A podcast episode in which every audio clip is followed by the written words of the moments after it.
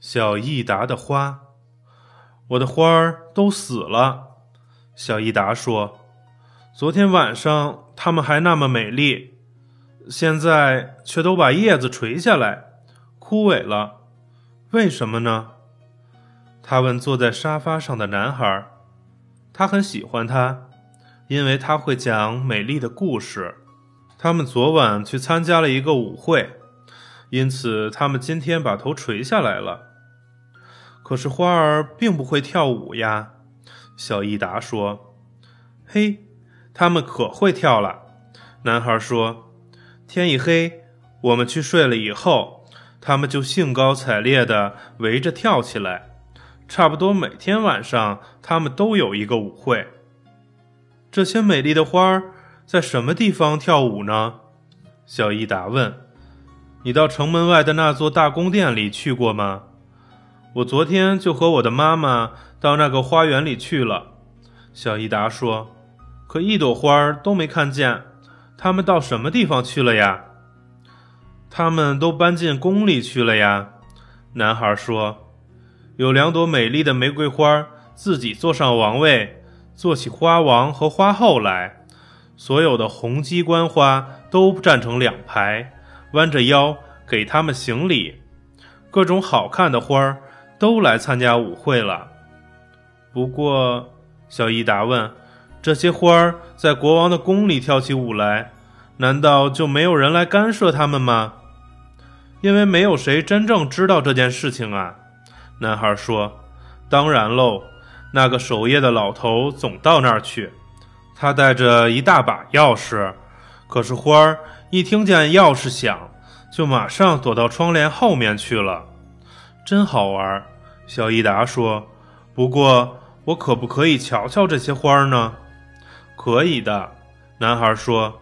你再去的时候，只需偷偷地朝窗子里看一眼，就可以瞧见它们了。晚上，小伊达把玩具苏菲亚从床上抱起来，放在了抽屉里，并对他说：“今天就委屈你了，可怜的花儿病了。”他们应该睡在你的床上。小益达把花儿放到苏菲亚的床上，用小被子把它们盖好，还把窗帘拉得严严实实的，免得第二天太阳晃着他们的眼睛。小益达上床了，但他躺了很久也睡不着。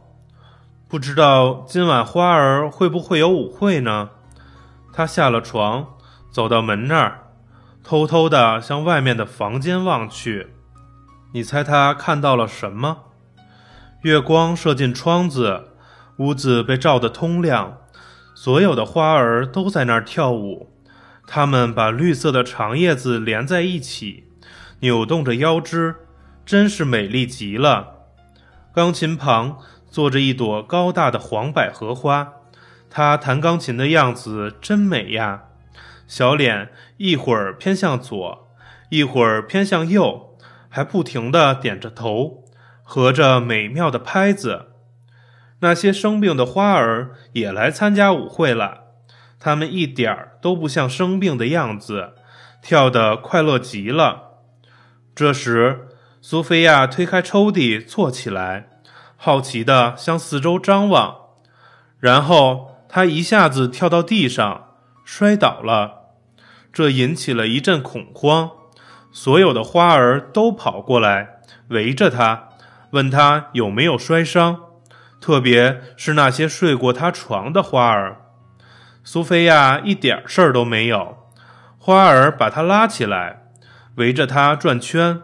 苏菲亚高兴极了，他对花儿们说：“他们明晚可以继续用他的小床。”谢谢你的好心，花儿说。我们活不了那么久，请你转告益达，把我们葬在埋金丝雀的地方，这样在来年的春天，我们就又会长出来的。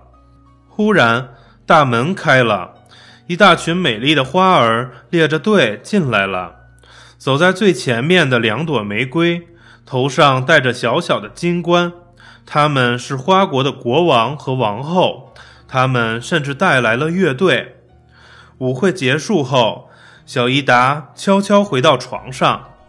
第二天，小伊达来到苏菲亚的小床前，那些花儿静静地躺在上面，全都死了。